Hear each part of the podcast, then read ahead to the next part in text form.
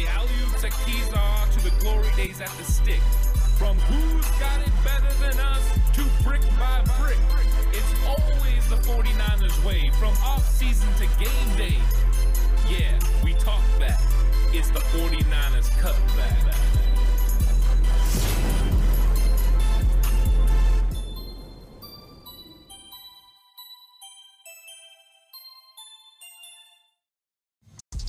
It's 49ers Cutback Podcast time. Welcome to the show.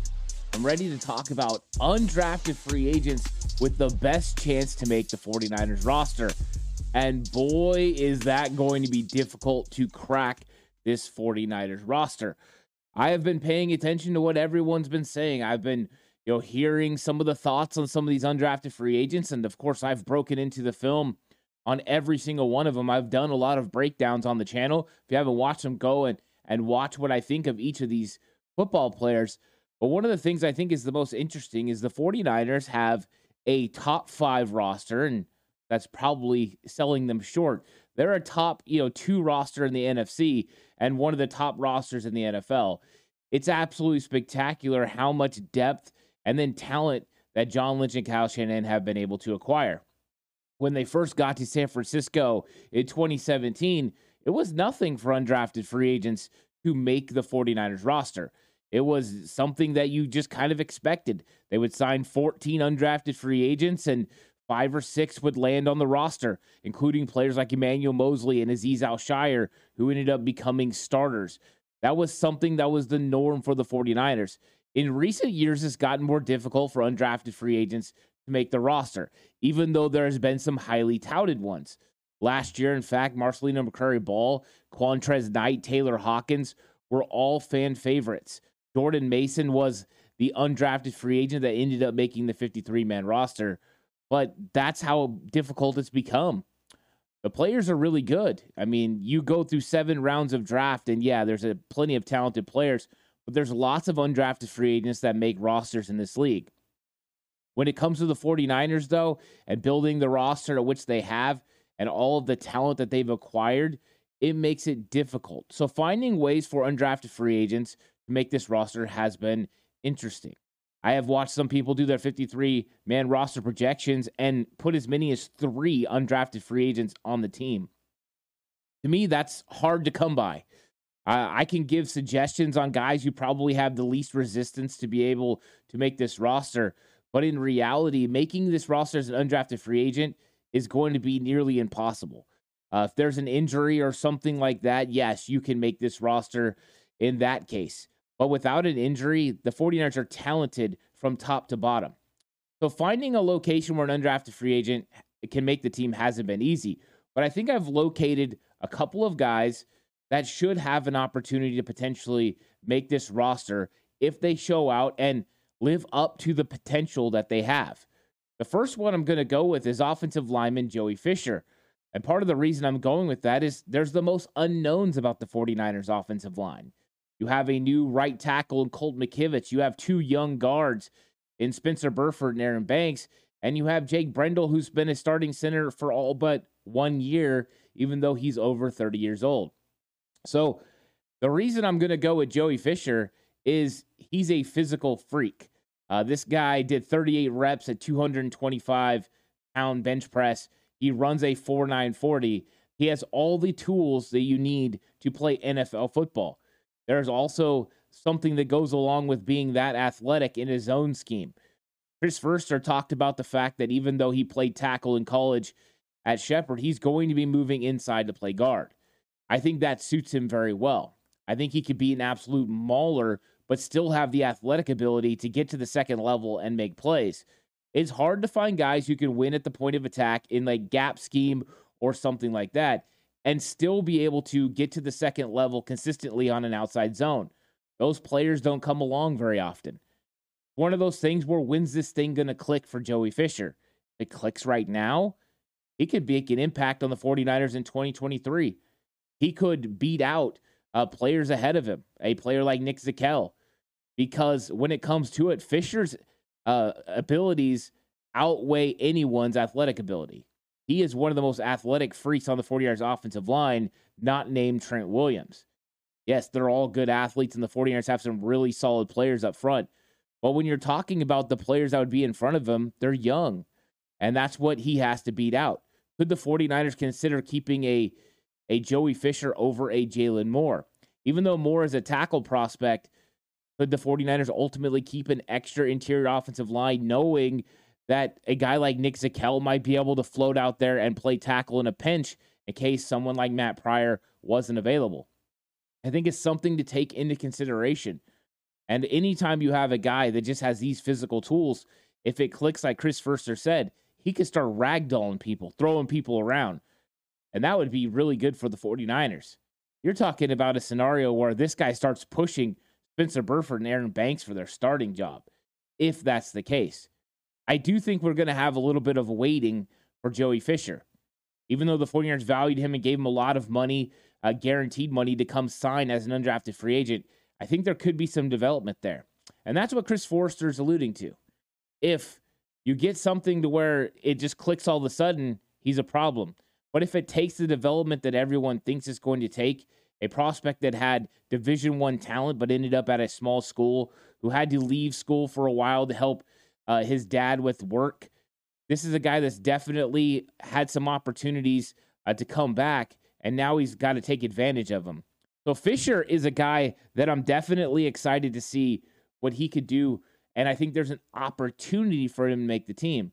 Where other guys maybe don't have that much opportunity because of depth, I think Fisher could crack it. Now, the 49ers love Nick Zakelj, uh, and they absolutely love Spencer Burford and Aaron Banks. So it's going to be difficult, but finding your way on this team could be as easy as just showing up and showing out.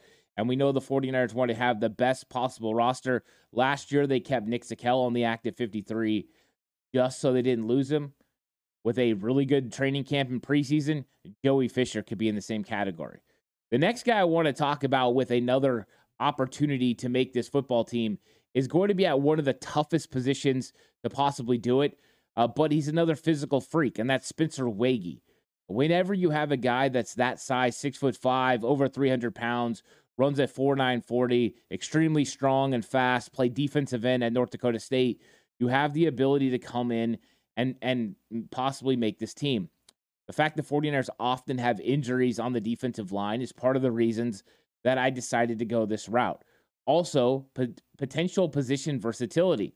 Talked about him playing 4 3 in college. He could play a base 4 3 defensive lineman for the 49ers, especially on first and second down against obvious pass run situations. Then you can always play him at defensive tackle as well. He's got enough ability to get in the backfield and run players down as far as getting down the line of scrimmage, getting to running backs. His athletic ability is definitely there. He sets the edge, uh, but not as good as we would like. He has all that strength and athletic ability, but you don't always see it translate to the field. But just like Joey Fisher, if he figures it out, he's a real problem. He's talented. You could use him in a Kerry Hyder type role, a guy that can play outside or inside, depending on what you need. And with the rotation, the 49ers need to definitely make sure they have guys that can flow in. Is it easy to make the 49ers team with this defensive line? Absolutely not. But when you're looking at the flexibility that some of these players are afforded, uh, then it gives you an idea of potentially Waege making this team. He's an injury to a Kalia Davis, uh, who's going to be somebody I want to talk about in the future uh, or you know even somebody higher up like Javon Kinlaw from potentially getting into this rotation, and that's why I think he's a possibility. Something happens to one of these guys that haven't really been proven to stay healthy, then he's the next guy up, and he could be one of those guys. Now, of course, he'll have to beat out players like T.Y. McGill, uh, and and there's others like Marlon Davidson that are very talented veteran guys who were drafted, especially in Marlon Davidson's case, drafted in the second round tremendous amount of talents there. But Waege's got something about him that you definitely want to keep an eye on. That physical freak nature and his ability to work hard. He is an absolute hustler. He has a nonstop motor. And that's something that definitely equates to what Chris Kocurek wants along the defensive line. Want to make a podcast? Spotify has got a platform that lets you make one super easily and distribute it everywhere and even earn money all in one place for free. It's called Spotify for Podcasters, and here's how it works Spotify for Podcasters lets you record and edit podcasts right from your phone or computer. So no matter what your setup is like, you can start creating today. Then you can distribute your podcast to Spotify and everywhere else your podcasts are heard. Video podcasts are also available on Spotify. And when you want to take conversations with your fans to the next level, Q&A and polls are the best way to get them talking. With Spotify for podcasters, you can earn money in a variety of ways, including ads and podcast subscriptions. And best of all, it's totally free with no catch. Ever since I've discovered Spotify for podcasters, I just enjoy putting these podcasts out for everyone to really like. I highly recommend you give it a try. It's so easy to use. Download the Spotify for Podcasters app or go to www.spotify.com slash podcasters to get started today. So to me, he's another guy that makes a lot of sense for the 49ers as far as undrafted free agents that could potentially make this roster. There, of course, are a couple of other guys that if they showed up as showed out could potentially do something. I know a lot of people have talked about these running backs that the 49ers have. Khalan Laborn and uh, Ronald Awatt are two guys that potentially can make this roster too. And I think a lot of people will see that as the path of least resistance with the fact the 49ers deal with running back injuries.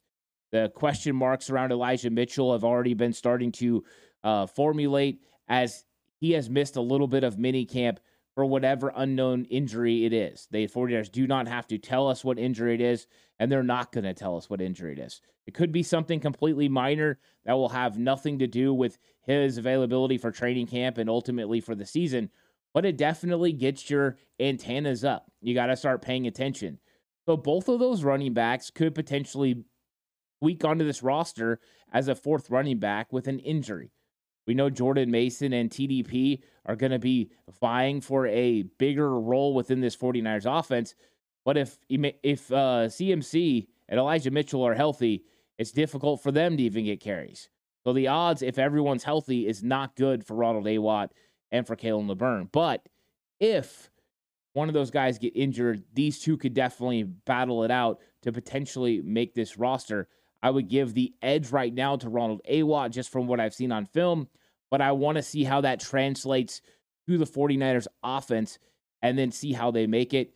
And a couple of honorable mention guys that if something goes the right way could potentially make it, and that is D'Shawn Jamison from Texas, the cornerback. He's got to overcome a little bit of a size uh, deficit. He runs a 4.540, but his kick return skills are something that could be what the 49ers need. If something was to happen to Ray Ray McCloud, that could be an avenue for him to be able to make the roster. But I think it's going to be really tough for any of these players that are in the secondary to potentially make this team. So I think he's a guy that is kind of a um, honorary mention.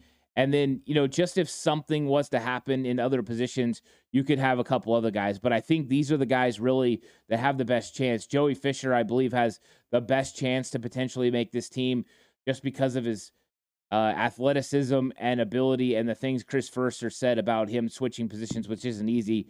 My likelihood would be he's a, a, a practice squad player that makes an impact in 2024.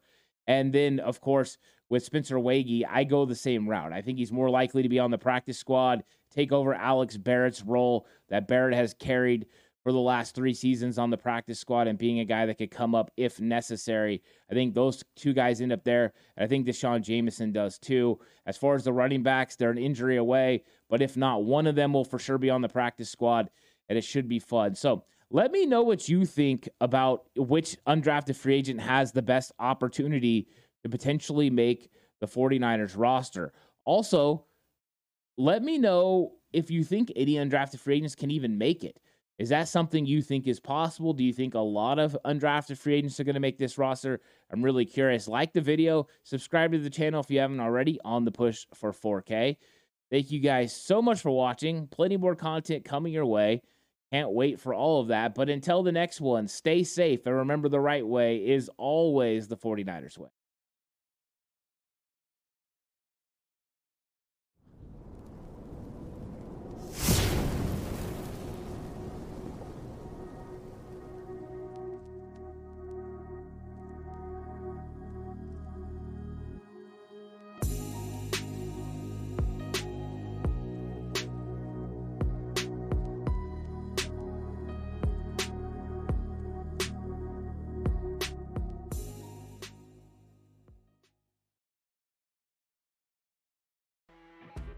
You know, when you're listening to a true crime story that has an unbelievable plot twist that makes you stop in your tracks?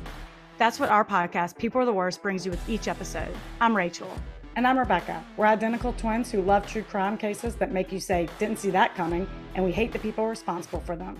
Listen to People Are the Worst now on Apple, Spotify, or wherever you get your podcasts.